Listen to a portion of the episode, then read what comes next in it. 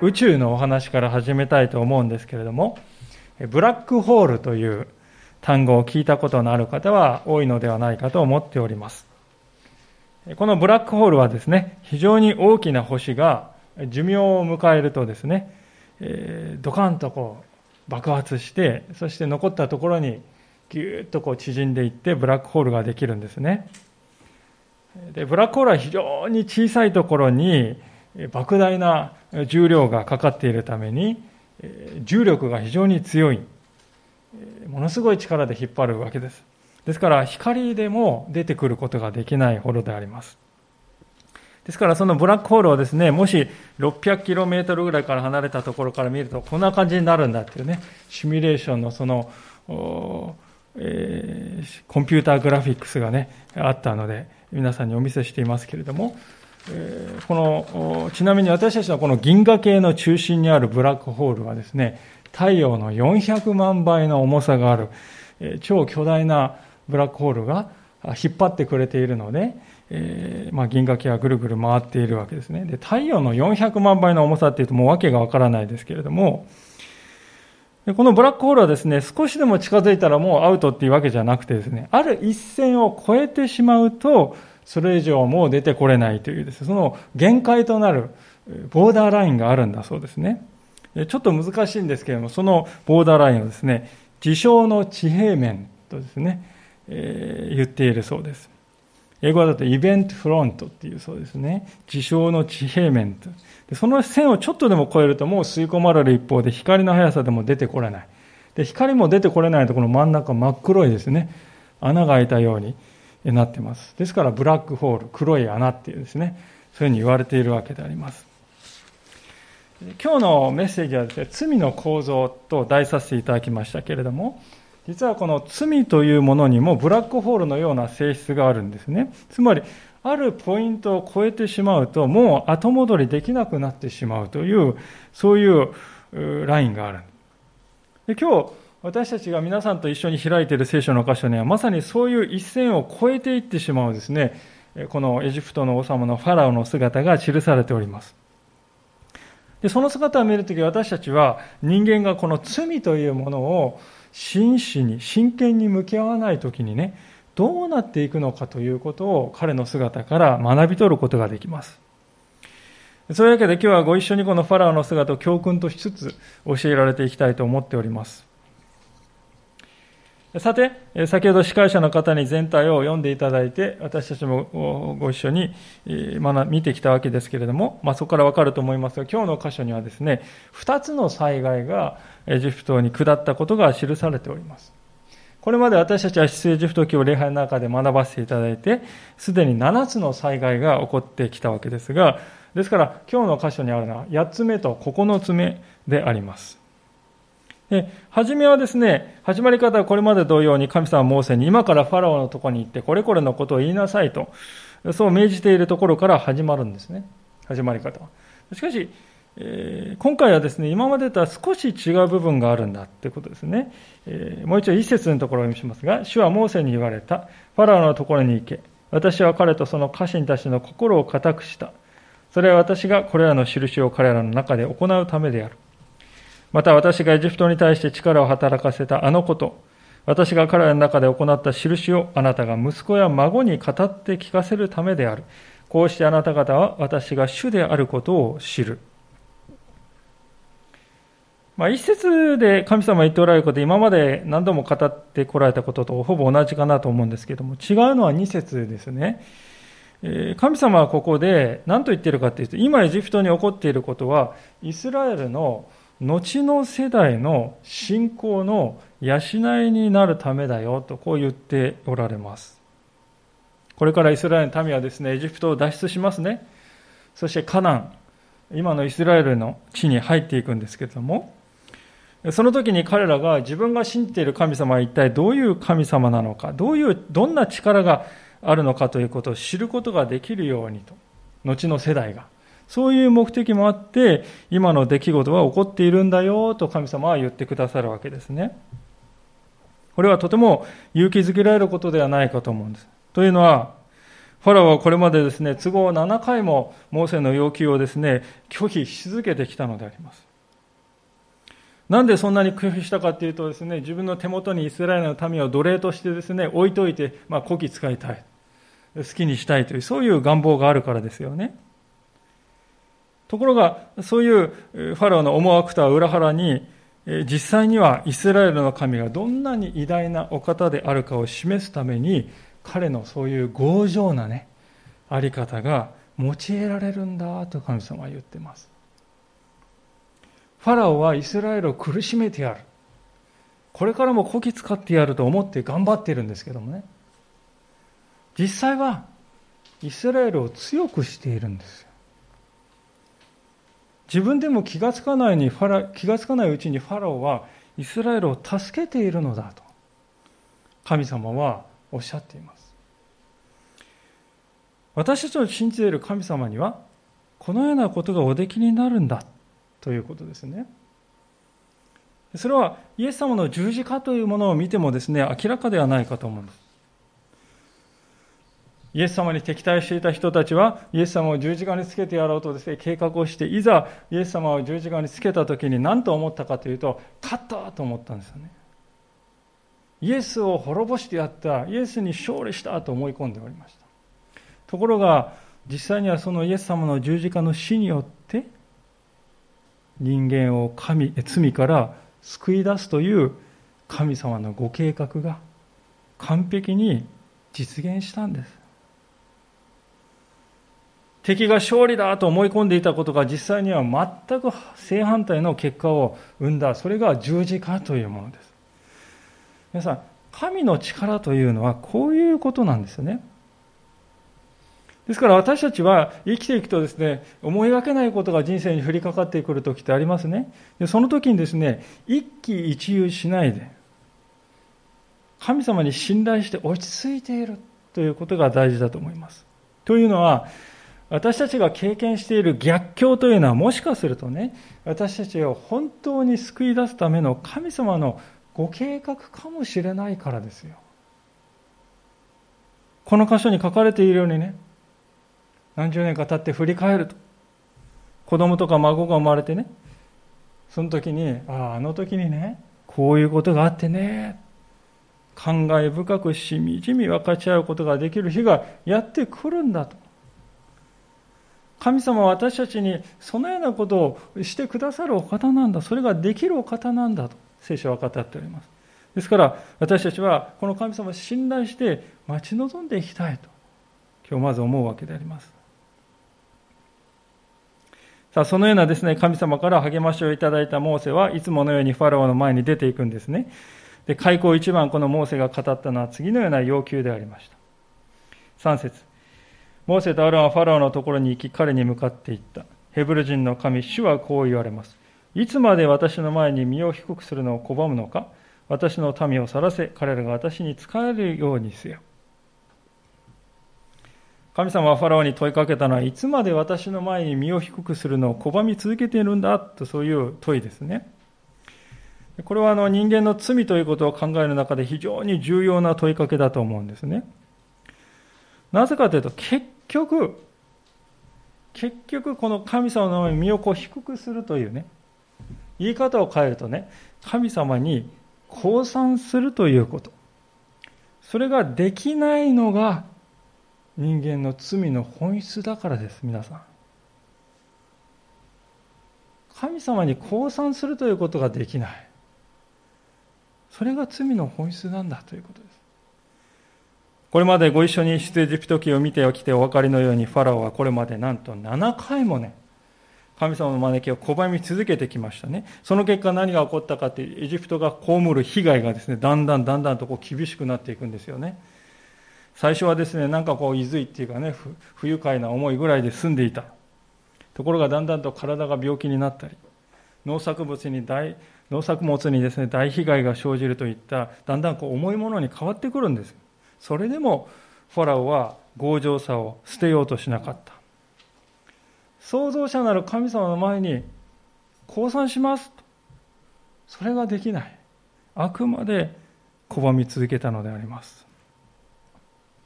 皆さん、罪の本質というのはまさにこのことであります。私たちは皆ですね、人生の中で自分はなんて弱い人間だろうかと思い知る時がありますね。その時にですね、私たちは本当にどうして私はこうなんだろうか。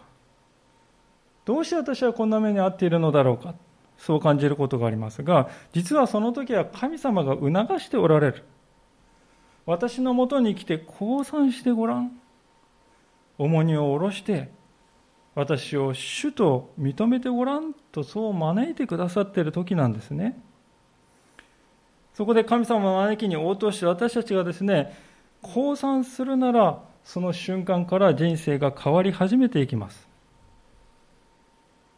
皆さん、降参というのはですね、文字通り全てを明け渡して委ねるということです。指一本、ね、指一本だけかかっているんじゃなくて、指一本残さずに、神様に人生の全てを明け渡していく。今までは私の人生の主人は私自身、そう思ってたかもしれません。でもこれからは神様に主人になっていただく。そうすると私たちの人生が変わり始めていきます。何より恐れや不安から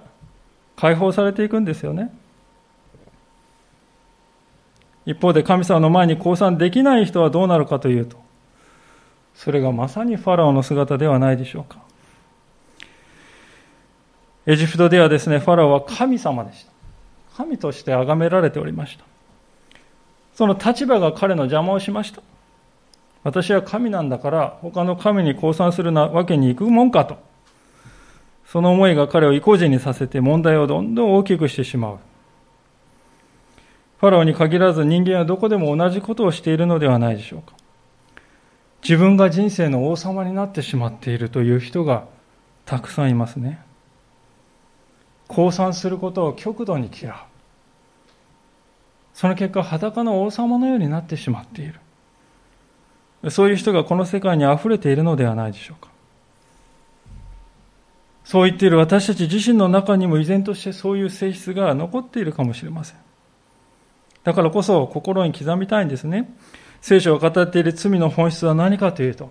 神様の前に降参できないことなんだと。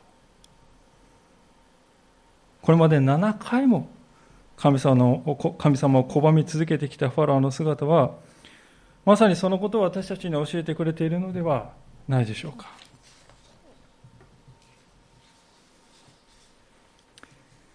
まあ、そんなファラオに次なる災害が告げられたのでありますが、それは何であったかというと、イナゴの大量発生であります。4節もしあなたが私の民を去らせることを拒むなら見よ。私は明日、イナゴをあなたの領土に送る。イナゴが地の表を覆い、地は見えなくなる。また、氷の害を免れてあなた方に残されているものを食い尽くし、野に生えているあなた方の木を皆食い尽くし、あなたの家とすべての家臣の家、および全エジプトの家に満ちる。これはあなたの先祖も、またその先祖も、彼らがこの土地にあった日から今日に至るまで見たことがないものである。こうして彼は身を翻してファラオの元から出ていった。まあ、イナゴの大量発生のことが書いてあるんですが、イナゴのこの大発生というのは実は珍しいことではございませんね。しょっちゅう起こっております。しかも大規模に。例えば100年ほど前のアメリカの記録ではですね、この日本の本州の島のですね、3分の1ぐらいにも相当する巨大な広さにですね、イナゴが広がった記録があるそうです。で大量発生するときはその数も尋常ではありませんで、例えば2005年、結構最近ですね、中国で大発生したときは、畳1枚の広さに500匹のイナゴが飛び交っていたという記録が残っているそうです。でこのイナゴを侮れないのはですね、移動距離も膨大なものになるんです。そうですね。なんと飛ぶ高さは1000メートル。そこまで行くことができて、1日にですね、移動距離は100キロから200キロ以上移動することもあるということです。ですから、モーセがですね、ここでファローに明日来ますよって言ってね、今日は一匹もいないの、明日はですね、わーって来る。これは十分に起こりうることです。過去へ今年もですね、まあ、新型コロナのニュースで、隠れてしまった感はありますけど、2月頃ですね、アフリカで、イナゴが大大量発生したというニュースが流れておりましたね。でその時にですね、実はケニアでですね、撮影された写真があるんで、2月にですね、お見せしたい。こういう状態ですよね。ちょっと見えにくいかもしれません。ここに人がいてですね、もう見渡す限りイナゴで埋め尽くされている、こういう状態だったわけです。で、この群れはですね、風に乗って海を渡ってインドに達して、で、最終的にはネパールまで来て、ヒマラヤを越えたら中国に来て、中国を越えたら日本に来るのではないかと恐れられていたことを皆さん覚えておられるでしょうか。でこういうですね、稲子が通った後はどうなるかというと、文字通り何も残らない、緑は何も残らないんですね。まさしくモーセがここで語っていることはですね、現代でも起こっている、しょっちゅう起こっております。ただ、この時は規模が違った。15節を見るとですね、地が暗くなるほどの途方もない稲子だったと書いてあります。まあ、人類史上最大の大量発生だったのでありましょう。もちろん、今見てご分かる分かるように、十分にそういうことは起こりうることだということですね。エジプトの高官たちはですね、モーセがそういうのを聞いてですね、最悪のシナリオがすぐに頭をよぎったんですよね。それで急いでファラオにですね、進言するのです。7節こう言うんですね。家臣たちはファラオに言った。この男はいつまで私たちを陥れるのでしょうか。この者たちを去らせ彼らの神主に仕えさせてください。エジプトが滅びるのがまだお分かりにならないのですか？まあ、ここを読んではっきり分かることは何かというと、ファラオよりも家来たちの方がね、問題をはるかにしっかり理解できていたということです。もちろん彼はですね、モーセをですね、この男って言ってますからね。彼らが回収してね、改心して創造者なる神様は信じ始めたんかなっていうと、そんな甘い話ではないと思います、この男は。でも彼らが、は、分かっていたことは、このままかたくなな態度を取り続ければ、エジプトの国を滅ぼしかねない、それぐらい重大な岐路にね、私たち今差し掛かっているという、これはね、正しく、この家来たちは理解しておりました。もしそれが起こればですね、ああいうことになると、未来をですね、正確に予測して、取るべきことはこういうことだと。もうモーセの言う通り生かせることですよと。理解していた。これがファラオとの大きな違いであります。ですから、ファラオ以外の家来は皆ですね、モーセと、モーセの神、主をですね、恐れる思いを持っていたんですが、しかし、ファラオ一人だけが問題の深刻さを理解していなかった。先ほど罪の構造の第一の特徴は、神に降参できないことですと申し上げました。2番目の特徴はですね、このように、周りの人々にの意見に、忠告に耳を貸さない。周りの人々の忠告に耳を貸さないということです。周りの人はね、皆その人の問題を分かってんですもん。でも本人だけが分かっていない。それを見て周りの人は、ね、歯がゆい思いをしてるんですよ。みんな分かっているのこの人だけが分かっていない。そして忠告したりアドバイスをですね、試みるんですけれども、本人の心が開かれていない。聞く耳を持っていないのでですね、何にも変わらないんですね。それどころかその自分の世界に閉じこもってしまって出てこようとしないということです。私たちも思い当たる節はないでしょうか。家族の言葉に真摯に耳を傾けているでしょうか。親友の忠告をたとえそれが耳に痛いと思ってもありがたいと思って受け取っているでしょうかそれともね知らぬは本人ばかりだねって周りから言われてはいないでしょうかファラオの姿を見るときそんな問いかけをですね私たちは聖書から投げかけられているように思えてならないんですよね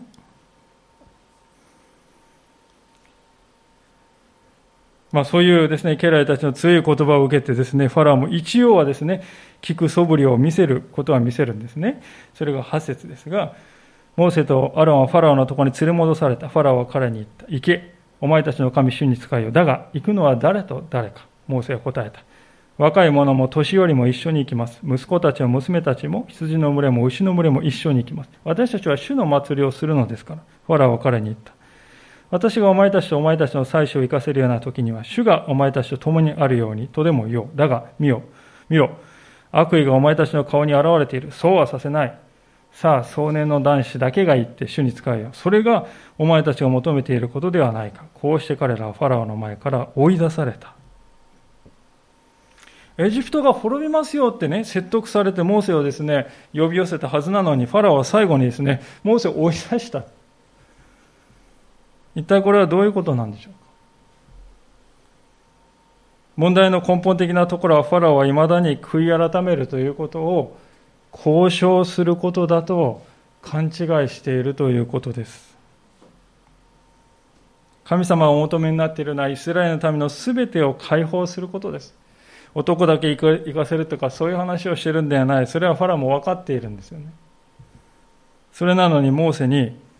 条件を飲ませようとしている。そして躍起になるってね。こんなちぐはぐな態度をなぜ取るかというと、ファラオはですね、未だに創造者なる神様の上に自分を置いているからですよね。私は神の化身であると。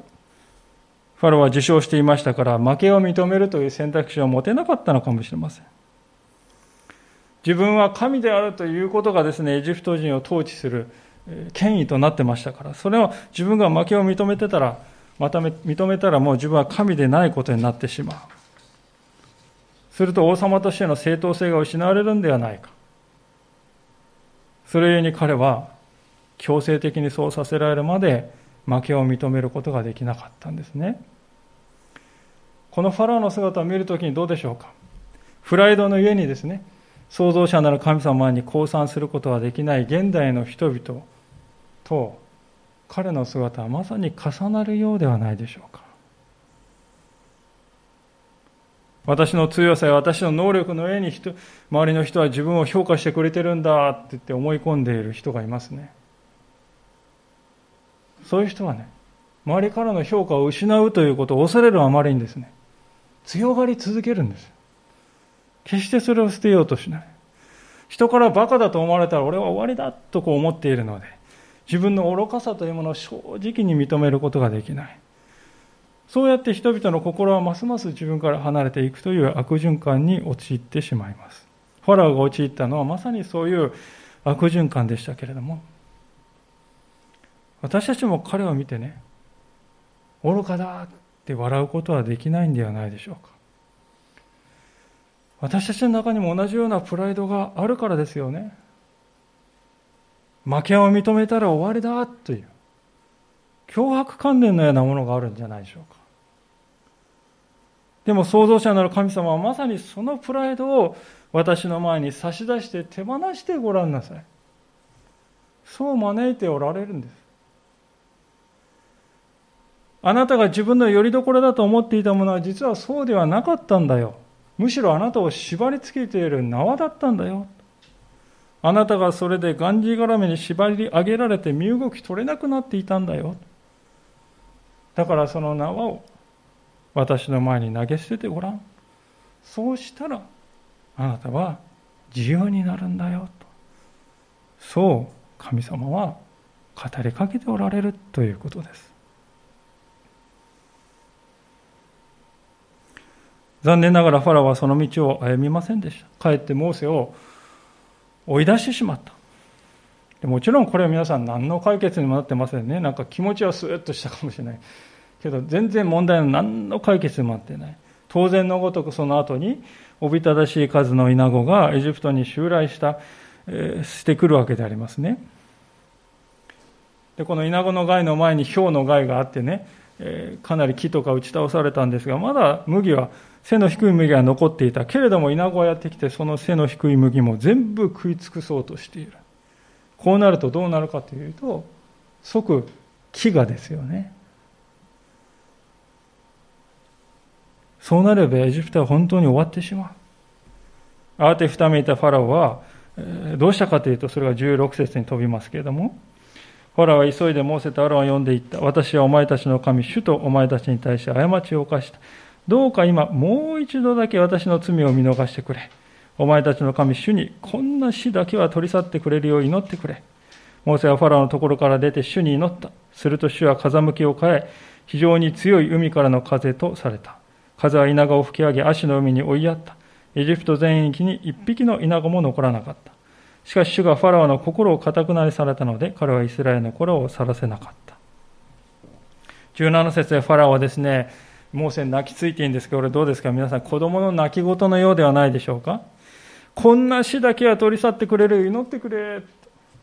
ファラオの口から初めて皆さん、死という言葉が出た。死が怖いんですね。このままでは死んでしまう。そういう未来がですね、脳裏によぎったんです。初めて彼は死ぬということを恐れたんですね。どんなに強がっている人でも、どんなに強情に見える人であったとしても、このように死を意識する瞬間というものが、必ず人生の中で訪れるものです。死は未知なる絶対的な恐怖としてですね、私たちを行く手に待ち構えていますね。残念ながら私たちは普段ですね、あまりにもそのそれを意識することが少ない。でも時にはそれを意識する時がある。そんな時はですね、この頑固さの塊のようなファラオであっても恐れをおののいてね、子供のように右往左往するんです。こんな死だけはごめんだっていう心境になってね、子供のように泣き言を言ってしまう。大切なことはそのような瞬間を与えてくださったのは神様なんだということを思い出してね、この死というものから逃げないということです。それに向き合っていくということです。自分はそれに対する解決を持っているだろうか自分の心に問いかけて持っていないならどうすればいいだろうか？と考えるということです。そして、私を作り、私に命を与えてくださった創造者なる神様のもとに降参して、帰っていく。聖書が書かれたらまさしくそういう道に私たちを導くためであります。残念ながらファラオはですね、またしてもその道を拒んでしまいます。一見するとですね、えー、彼は真剣に悔い改めているように見えるんですけれども、問題が過ぎ去ったと見りゃすぐに元の在り方に戻ってしまいます。ここに罪の構造のですね、第三の要素があると思うんですが、それは、口先だけの悔い改めでごまかしていくということです。口先だけの悔い改めでごまかすということです。確かに口で私は過ちを犯した、罪を犯した、祈ってくれって言うんですよ。いかにも悔い改めた人のように振る舞っています。でも中身が伴っていない。言葉だけのものです。確かに信仰は言葉から始まるものでありますけれども、でも行動に裏打ちされた言葉でなかったら、そのような言葉には何の価値もないと聖書は語っております。次の箇所、1箇所開けてみたいと思いますが、ヤコブの手紙の2章の14節でありますが、ヤコブの手紙の2章の14節新約聖書の後ろの、一番後ろの方になりますが、460ページです。新約聖書の460ページ、ヤコブの手紙の2章14節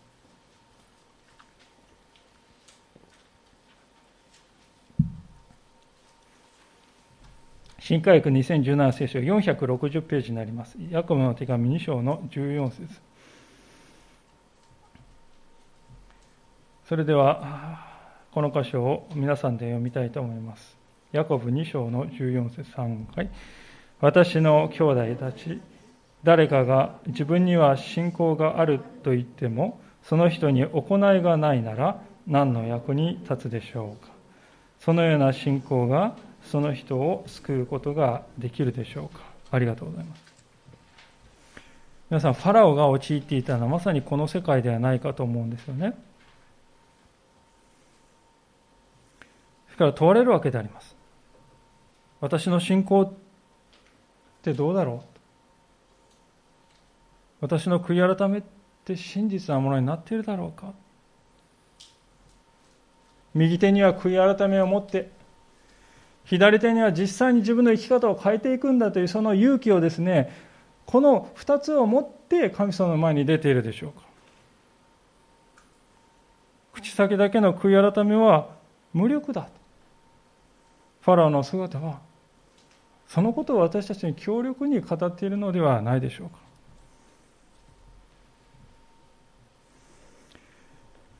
こうしてファラオは8度目の拒絶を行いました。嘘で塗り固められた彼の言葉に対して今度は何の計画もなく9番目の災害がエジプトに下ったと修正エジプト記に戻りますが10章の21節こう書いてあります主はモーセに言われた。あなたの手を天に向けて伸ばし、闇がエジプトの地の上に降りてきて、闇に触れるほどにせよ。モーセが天に向けて手を伸ばすと、エジプト全土は3日間真っ暗闇となった。人々は3日間、互いに見ることも自分のいる場所から立つこともできなかった。しかし、イスラエルの子らのすべてには住んでいるところに光があった。皆さん、あの、この災害やこれまでの災害とはかなり性質が異なっているんじゃないでしょうか。というのはこれまで大なり小なりエジプトに害があったんですよね、えー、なんかこう身体的な害とか食べ物の害とか何かあったんですここ今回はそういう物理的な害ってなくてただ光が奪われたって書いてありますね。ちなみにあのこの暗闇っていうのはあ太陽が暗くなったんでしょうか？日食でしょうか？砂嵐でしょうか？ってそういう次元のものではないと思うんですね。もしそうだったらですねろうそく火をつけてねえー、置けばですね明かりを取ることができる。でもここで書いてあるのは隣の人の顔も見えない。立ち上がることも恐ろしくてできないというぐらいの闇だった。そもそも21節を見ると神様は闇に触れるようにせよとモーセに命じています。明らかにですからただ単に太陽がですね陰ったというそういう次元ではない。そういう次元とは違う次元の深い闇ですね、まあ、まとわりついてくる闇と言ってもよいでしょうか。そういう中にあってもイスラエルの民がいるところには光があったと。太陽がもし陰ったんならある特定のところだけずっとですね明かり続けるっていうのはありえないですね。でこのエジプトを覆った闇というのは2つのことを象徴していると思うんですねまず第一のことはエジプトの神々が完璧に打ち負かされたということです。エジプトという国はたくさんの神がおりました。まあ、王様が変わると、その神も変わるという、そういう世界ですね。でも、エジプトの最高神はですね、太陽神のラーという神であったわけです。で、ファラオはこのラーの化身であると。人間化した姿であると、こう言われておりました。でその太陽の光が闇に覆われてなんとそれが3日間も続いたとこれは何を表しているかというとエジプトの神々とファラオ自身の決定的な敗北をですね象徴しているわけでありますまた太陽の光がなければですね人は作物が育たず生きることもできませんからエジプトという国も完全に敗北したということを象徴している。まあ、余談になりますけど日本でもですね神道において最高の神はアマテラスという太陽の神だとされております、まあ、このことは非常に意味深ではないかなと思うんですよね。世界各地のいろいろなところで太陽がですね最高の神として崇められておりますしかしここである時に本当にそのような太陽が光を失う闇に包まれる非常に意味深な光景だなと思うんですね。でこの闇がですね、象徴する2番目のことはですね、この闇は創造者なる神様を認めない人間の心の中にある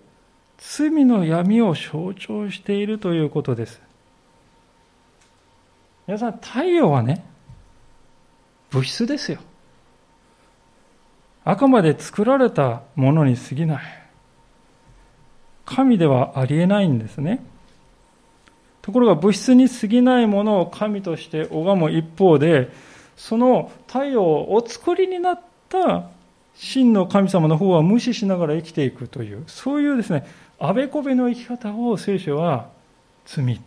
と言っているんですね。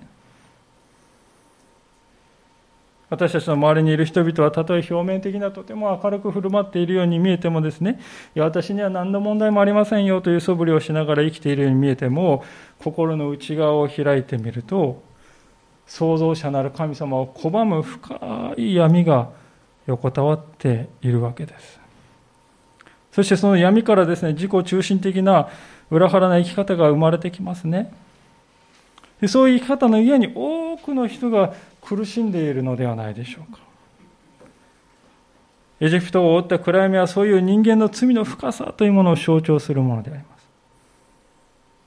ですから人が創造者なる神様を信じて神様に立ち返るということは、そういう底知れない深い闇から救い出されて、光の中に入れられていくということです。また別の箇所を開けてみたいんですが、聖書はそのことを次のように語っております。エペソ人への手紙の5章の8節というところです。エペソ人への手紙の5章の8節えー、新海訳2017で390ページになります。新約聖書の390ページ、エペソの5章8節を読みたいと思います。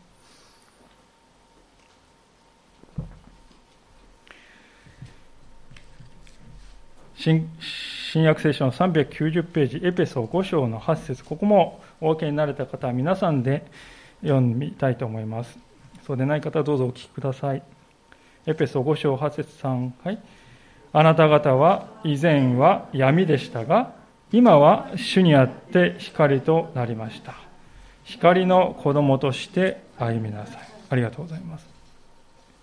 あなた方は以前は闇でした。今は主にあって光となりました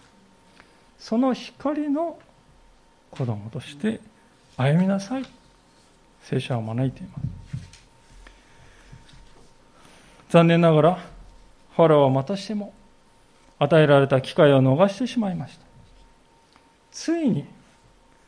ついに彼は後戻りできない一線を越えてしまうのでありますそれが出エジプト記10章24節ですファラオはモーセを呼んでいった。行け主に仕えるがよい。ただお前たちの羊と牛は残しておけ。妻子はお前たちと一緒に行ってもよい。モーセは言った。あなた自身が生贄と全焼の捧げ物を直接私たちにくださって、私たちは自分たちの神主に生贄を捧げられるようにしなければなりません。私たちの家畜も私たちと一緒に行きます。蹄一つ残すことはできません。私たちの神主に仕えるために家畜の中から選ばなければならないからです。しかも、あちらに着くまではどれをもって主に仕えるべきかわからないのです。しかし主がファラオの心を固くなり去らったので、ファラオは彼らを去らせようとしなかった。ファラオは彼に言った。私のところから出て行け。私の顔を二度と見ないように気をつけろ。お前が私の顔を見たら、その日にお前は死ななければならない。モーセは言った。結構です。私はもう二度とあなたのお顔を見ることはありません。私の顔を二度と見ないように気をつけろ。見たら死ぬぞと。脅し文句とともに語られたこのファラオの言葉は決定的な言葉だと言えるでしょう。もう後戻りできる限界を自ら超えてしまった一言でありました。モーセはですね、が来ることは、ファラオにはですね、厄介事を持ってくるやつだと思っていたかもしれませんけれどもですね、そうではないんですよね。自分のかたくなさを捨てるためのチャンスをくれている存在でもあったんですよ。ファラオにとってはですね、これまで何回も語ってきたように、神様の目的はファラオを痛めつけることではなかったわけですよね。その証拠にファラオがですね、モーセに助けてくれって泣きつくとですね、えー、ファラモーセはその都度祈ってね、すると神様はすぐに災害をやめてくださったわけです。もしファラオを痛めつけることがですね、目的だったら、やめる必要なんてないんですけれども、実際には神様はですね、ファラオが塩らしい姿を見せるとその都度手を引いてくださっているこれは神様の限りない憐れみだと思いますチャンスはあるということです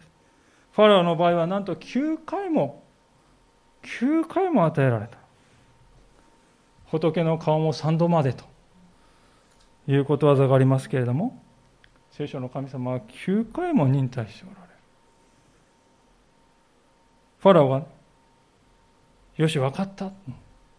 あなたの言う通りにするから。一言、この一言さえ言えれば、平和が得られた。しかし今日の最後のところで、なんと彼は家畜を惜しんでいる。命が国がかかっているのに、家畜を惜しんでいる。そうして、彼は自分に与えられた悔い改めの機会を投げ捨てて、足の裏で踏みつけてこんなものと言ってしまったんですよね。ここに罪の構造の第五の特徴があります。それは、与えられたチャンスを棒に振り続けることであります。ファラオは与えられた機会をことごとく浪費して使い果たしてしまいました。もはやこれ以上ないというところまで来てしまいました。怒りに燃えてモーセを追い出して、自分から次の災害に突っ込んでいくファラオの姿には何かこの狂気すら感じられるのではないでしょうか。残念なことに、ここまで至ってしまうともうこれ以上ファラオの心を変えるチャンスはない。それゆえに、次回見ることになりますが、最も大きな10の、第10の災害が起こってしまうんですね。私たちはこれを見て本当に教えられることは人間にはこれ以上進むと後戻りできないというポイントが確かにあるんだということです。今日の最初のところでブラックホールのお話をしましたけれども、これ以上進んだら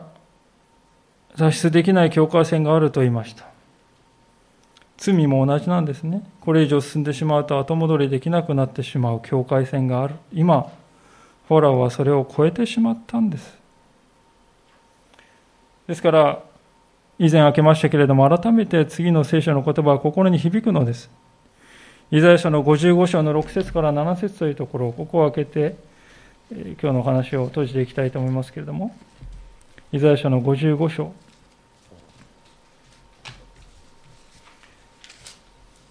6節から7節を開きます。旧約聖書の1262ページです。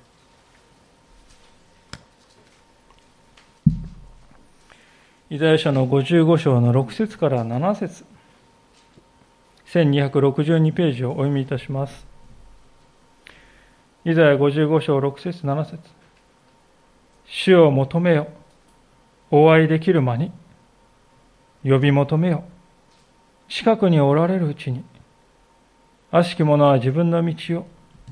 不法者は自分の計りごとを捨てされ。主に帰れ。そうすれば主は憐れんでくださる。私たちの神に帰れ。豊かに許してくださるから。主を求めよう、お会いできるまでに、お会いできる間に、呼び求めよう、近くにおられるうちにと聖書は語ります。語ります。いかがでしょうか罪というものは虫歯に似ていると思います。虫歯はですね、放っておいたらですね、自然に良くなっていくかっていうと絶対にありえないんですね。虫歯は放っておけば置くほど必ず悪化するものであります。一度虫歯になってしまったらふさわしい治療をしなければならない。同じように私たちも自分の内側にある罪というものをそのままにしておいてはいけません。今日見てきたように罪には恐ろしいいくつかの構造があります。ファラオのようにそれに捉えられて身動きできなくなってしまう。そのようになる前に、誠の医者である神様のもとに立ち返ろうではありませんか。神様は今日も明日も今読んだ箇所にあるように両手を広げて私たちの帰りを待っておられる。豊かに許してくださる。約束してくださっている。この神様を信頼して真実に悔い改めていくものでありたいと思います。お祈りしたいと思います。